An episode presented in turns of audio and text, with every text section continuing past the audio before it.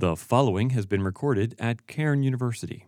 Any reproduction of this recording without the express permission of the university is prohibited.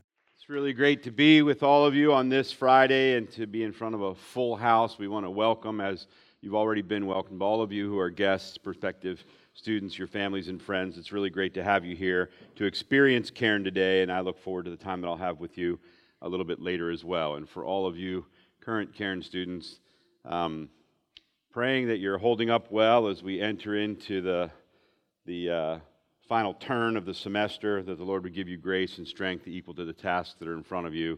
Uh, you are being prayed for on a daily basis, and we trust the Lord will give you grace and that you have in front of you a good weekend. But what a week, huh? The Highlanders really did it up big this year. Um, all the athletic teams, congratulations to everybody. Huge, huge. Keep your eye on Instagram, but uh, it's been a great season for our, our, student athletes and for all the teams, and we're really grateful for all of you who participate and all of you who support uh, the athletic programs here at Cairn. Tonight we have an event here uh, in the uh, Chatlos Chapel. We have the Opera Theater uh, tonight, which is going to be exciting.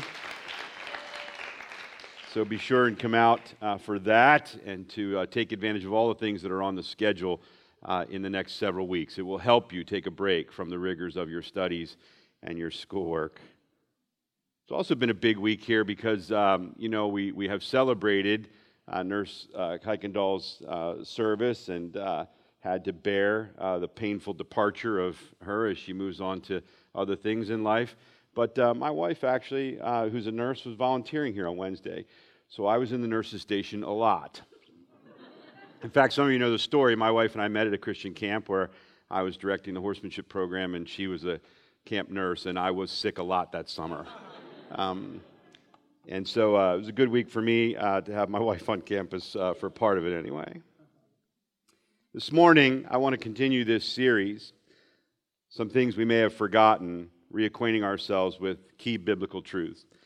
This is the third installment in that series. I was with you last week and we talked about sin in the fall. Prior to that, we talked about creation and not just the theology of these things, but that, that, that you have an opportunity to study in your Bible and theology classes. What I want to do in these sessions is to cause us to think about the implications of those things and the importance of not forgetting them the importance of being reminded of these key truths that even though we may be studying them or we give assent to them, we have to actually spend some time thinking about what they mean to us and to our faith and the way that we think and live, the way we carry out even our daily lives. And so I want to continue with that in a vein that we would be thinking about these key biblical truths, particularly. Uh, the, the implications of them for our lives, but also in a day and an age and a world that is the one we live in now, which is complicated and complex and actually, to a very large degree, rejecting the idea that there is knowable, absolute truth outside of your and my creating of it. As Christians, we are truth seekers, not truth makers. And so it's an important thing in the world in which we live to remember the truths of the Bible and what they mean for us in our faith and for the Lord's church and for the way we think and the way we live. And I want to continue that this morning in the third installment in this series, some things we may have forgotten. This morning, I want to remind us about the resurrection. The passage that Dr. Porcella read for us from 1 Corinthians 15 is a pretty complete passage in Scripture, the entire chapter dealing with the idea of resurrection because obviously the Christians of that time and in that place needed to be reminded of it. And the Apostle Paul felt that very strongly. And so he reminds them of the truth of the resurrection, both the resurrection of Jesus and the promise and hope of our own bodily, physical transformation and resurrection. It's absolutely essential to the Christian faith and the way we live out our lives. And the Apostle Paul knew this, and under the inspiration of the Holy Spirit, writes this down for these Christians, and actually even declares at the beginning of this chapter that he intends to remind them. Now I would remind you, brothers, of the gospel I preached to you. Chapter 15 and verse 1. That idea of being reminded is an essential to the Christian faith, to your Christian discipline, to your being discipled and your discipling of others. We are not making up new things, we are reminding one another of those eternal things that shape our faith. And it's an important part of Christian ministry to be reminded and to remind. I shared this in here before. Someone described for me that good preaching is just that, reminding us of the eternal truths of God's Word, that we might come to appreciate them more fully, believe in them more completely, submit to them more willingly. To let the Spirit of God use the Word of God to do the work of God, to conform us to the image of Jesus and bring us into spiritual maturity. Now, it's safe to say that not all of us think about it that way, and not even all of us want that. But that is actually what we're called to do as Christians. It's what the Spirit is doing in us and what the Word of God promises to do as it shapes us and convicts us and teaches us. And so this morning, I want to look at the resurrection. As I'm thinking about talking about resurrection, some things we may have forgotten, it seems like a bit of a stretch to actually think that Christians have forgotten the truth of resurrection. But the question is are we mindful of the resurrection and the implications of this truth for the way we think and live out our faith every day. That is obviously, obviously something you and I need to be confronted with in the same way these Corinthian Christians needed to be confronted with it that in the coming and going of life, though we give assent to this idea of the resurrection and this teaching of the church, this doctrine, if you will, the question is do we really think about it in a way that it changes the way we think and live out our faith and live our lives and make our decisions every day? Or is it just something that is sort of distant from us? You know, we did this when we talked about creation. We all, as Christians, would give assent to creation, but do we fully appreciate what the creation narrative gives for us in, in, in outlining and underscoring the authority of God to create things out of nothing by the power of His Word and then intimately shape and form humankind in His own image and likeness and then give humankind a role to play in this world to, to give us dominion over this earth. And then we talked about sin in the fall, the same thing. It's really hard to be a Christian and deny the idea of sin, but do we live like sin in the fall is the thing that has corrupted and broken everything in this world our minds, our wills, our systems, our judgment, our sensibilities, our treatment of one another. If we find that, if we start thinking that something else is the source of what ills this world besides sin and the fall, every remedy downstream of those assumptions is wrong. And the same thing would be true today. The resurrection is not just a doctrine to which we give assent, it's much more than that. And Paul obviously felt this because in the first letter to the Christians at Corinth, he begins the 15th chapter with these words Now I would remind you it's a necessary thing for us to revisit key truths and to think on them deeply and to reflect upon their meaning and impact and honestly evaluate whether we are living in light of them. This would be true of the resurrection. It's not a stretch to say we need to be reacquainted with it. I have thought on the resurrection quite a bit, particularly as I've thought about this series. And there's a particular story that comes to mind. Some years ago, several decades ago, I was talking to a group of Christian young people, teenagers, high schoolers, about the Christian faith. And I said that many of us operate on assumptions that may be part of our traditions and our thinking that aren't necessarily rooted in Scripture. For instance, I've come across many Christians in my life who believe that we will spend eternally, eternity as non corporeal spirit beings, clouds of vapor floating in the, the, the heavens, you know, playing harps and, you know, sort of giving off light rays or something. And that's not true. We will receive imperishable, immortal, incorruptible bodies. We will be raised and changed and live forevermore. That's what the scripture teaches. And virtually every student in front of me said, No, no, no, no. Where's that coming from? And my response was 1 Corinthians 15 for one. But the truth is, it had crept into their thinking. I don't think that they believed it theologically or doctrinally. They were giving, they understand. They, they, these were students who were used to quoting the Apostles' Creed, the belief in the resurrection of the body. But in their sensibilities and their daily judgments, they were living like this is all there is to our being embodied creatures. And when it's over, we'll just be clouds of vapor. And the truth is, in a moment of pure honesty, you would admit that that doesn't sound all that good. And so I think what happens is we say that if, if that's all there is, then it uh, subconsciously starts to affect the way we view life on this earth and our passions and our desires and our physical beings. But in reality, we were created to live forever with the Lord physically. And on that day, as Dr. Porcella read, when the trumpet sounds, we will all be changed and the dead in Christ will rise incorruptible. We will live forever with the Lord. That's the truth of the Bible. And we can't allow that to somehow be diluted in our thinking by the, the things that are going on around us. That experience caused me to think on the issue of the resurrection. It's 25 years ago almost. That, that what happens is we also tend to think that, that we should be careful about the things we say we believe with any kind of certainty or conviction because the world's not going to like what we have to say. They're going to think we're crazy. Yes, because we believe in the virgin birth and the incarnation of Jesus Christ, that God becomes flesh. We believe in the resurrection.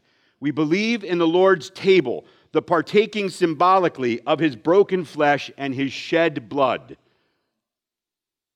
Even in Jesus' own day, when he started to talk that way after feeding the multitudes, his disciples said, Jesus, you got to tone it down a little bit. No one's going to stick with us if we start talking about eating your body and drinking your blood. And Jesus said, if they won't do that, they have no part of me. Let them go.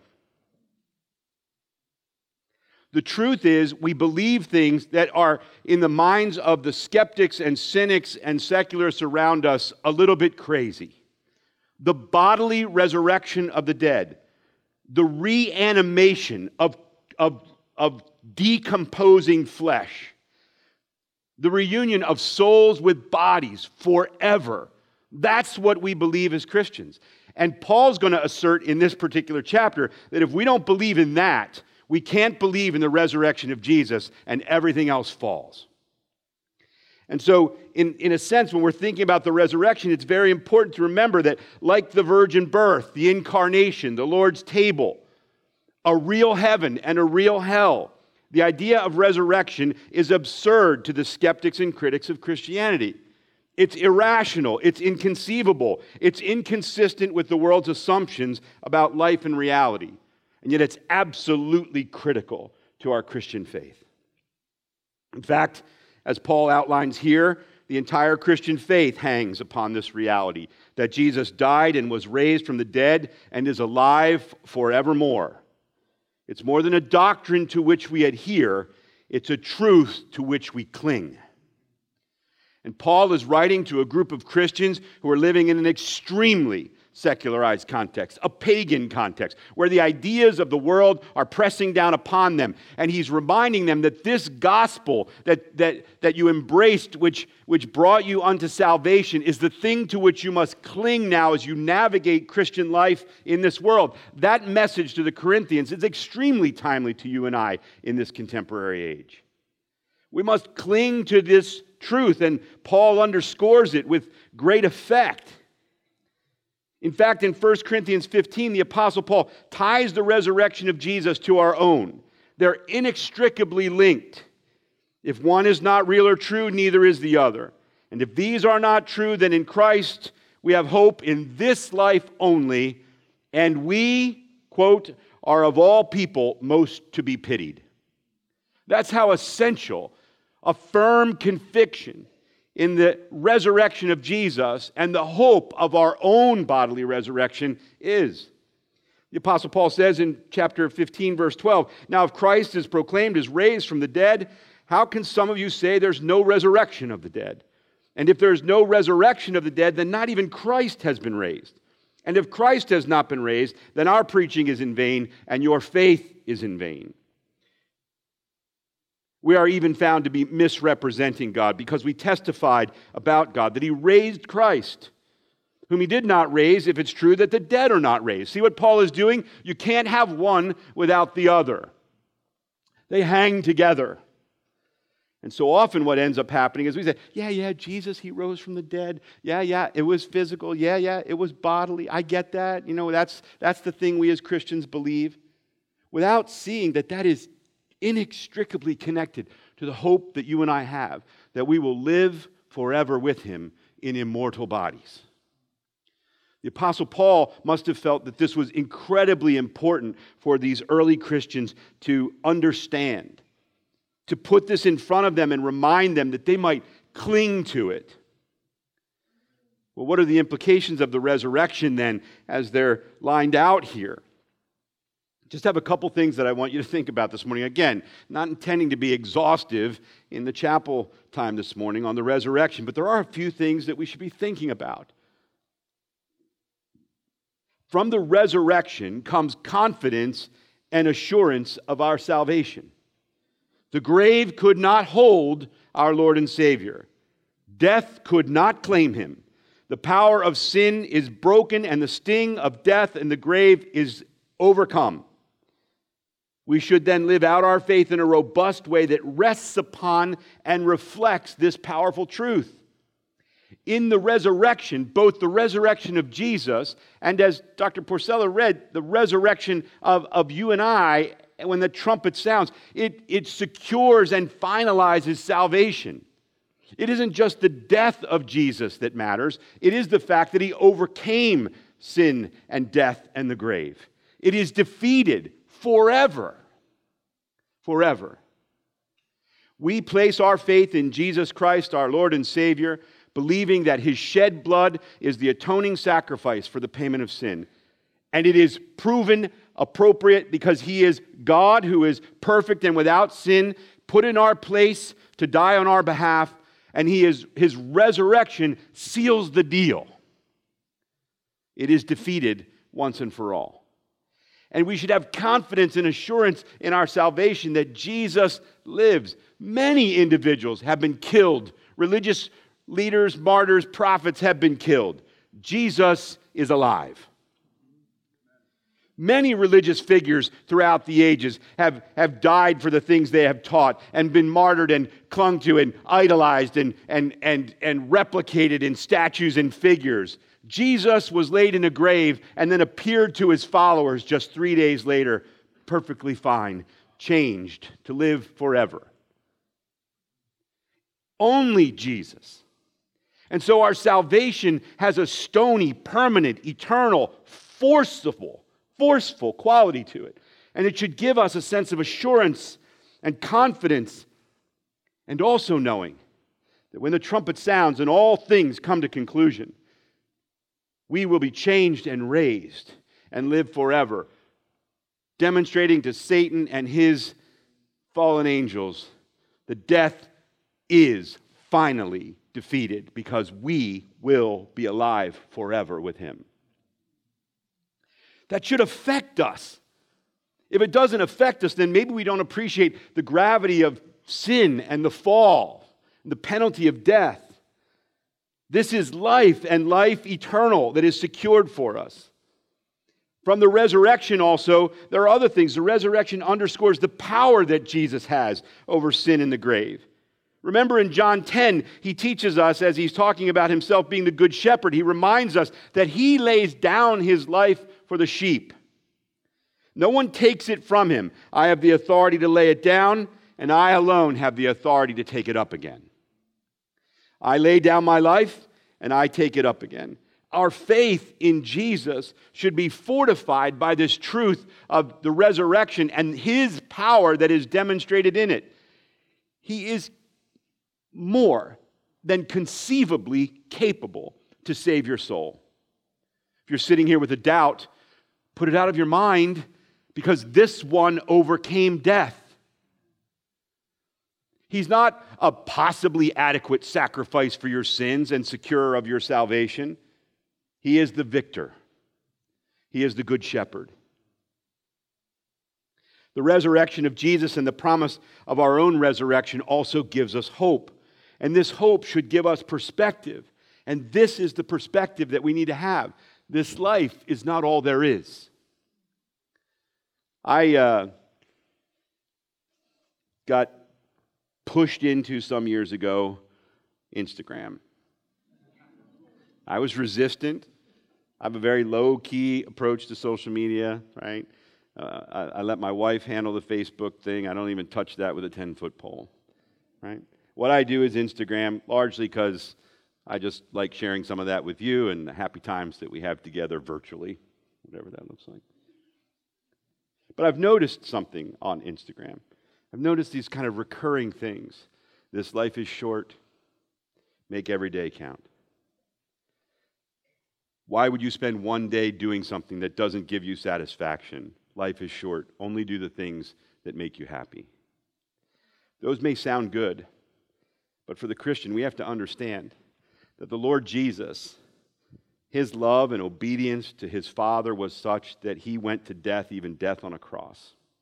We have to understand that the apostles and early martyrs were poured out like a drink offering, not because they were crazy but because they believed this life is not all there is. When the Apostle Paul says, For me to live is Christ and to die is gain, he has his eyes on eternity and the resurrection. That's the way the Christian is supposed to live. Be very careful that the thinking of the world doesn't somehow seep into you that while you're not supposed to waste your days, that's just bad stewardship. This is not all there is. If it is, then you'll be led to satisfy every earthly and fleshly passion you have. Get it all now because it will all be over soon.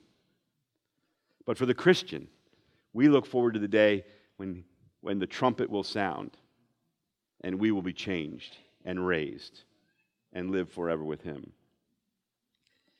Something happens to us when we have our hope in the resurrection. There's a perspective that we gain that life on this earth is not all there is. The hope of eternal life rests upon the truth of the resurrection, and this should loosen our grip on this life and the temporal things of this world. It should give us the faith and courage we need to live boldly without fear of that which terrifies those who do not have this hope and cling to this truth. They are deathly afraid. I had a significant influence in my life in graduate school. I spent eight years with her doing research for almost every day for eight years. She wanted to be published so that she would be immortalized. Guess what? You can be published, they'll put your book on a shelf in a library, but eventually somebody, if not everybody, is going to forget about it. There is no immortality apart from faith in Jesus Christ what happens? We want to get as much as we can out of this life because pretty soon the rides are going to get shut down and the park is going to be closed and we'll leave it unhappy. When the Bible teaches that once we find ourselves in the presence of God for all eternity, we will experience nothing but joy and happiness. There's nothing in this world that compares to what is to come. But do we live like that every day? It's very tempting to believe that life is short and therefore we build a value system without even realizing it that places too great an emphasis on the temporal. In reality, life on this earth is brief. It is but a passing shadow and withered grass. But for those who have faith in Jesus, there is everlasting and eternal life. So the time we're given here should be appreciated, never taken for granted, stewarded well and viewed as preparation for the life to come. That's what the resurrection does. It's not just a doctrinal, doctrinal idea that we hold to that proves that we're Christians. It should change the way we think and live. I think I can make a pretty strong argument that almost every moral decision that you are, that you are tempted with, almost everything that comes at you, if you stopped and thought about the resurrection of Jesus Christ and what it secures for you, and the fact that one of the things it secures for you, in addition to forgiveness and redemption, is the promise of eternal life and the securing of your own resurrection, you might start to think differently about the temptations and the trials and the things in front of you. Nothing we bear in this life can overcome that, and nothing we experience in this life can overshadow what is to come you and I, on that last day, whew, everything changes forever. Let's pray. Father in heaven, we do thank you for your word and for your spirit using it to accomplish your work in us. And we pray this morning as we navigate our life this week, our relationships, our responsibilities, that you might give us time and inclination to pause and to think on this powerful truth, the truth of the resurrection. The resurrection of your Son Jesus and the promise of our own.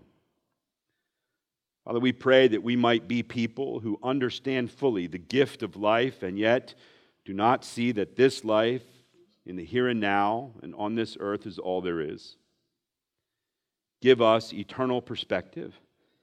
Give us a view of our trials and adversities and temptations from the perspective of the promise of resurrection and the victory that is ours in and through the resurrection of your Son, Jesus, in whose name we pray. Amen.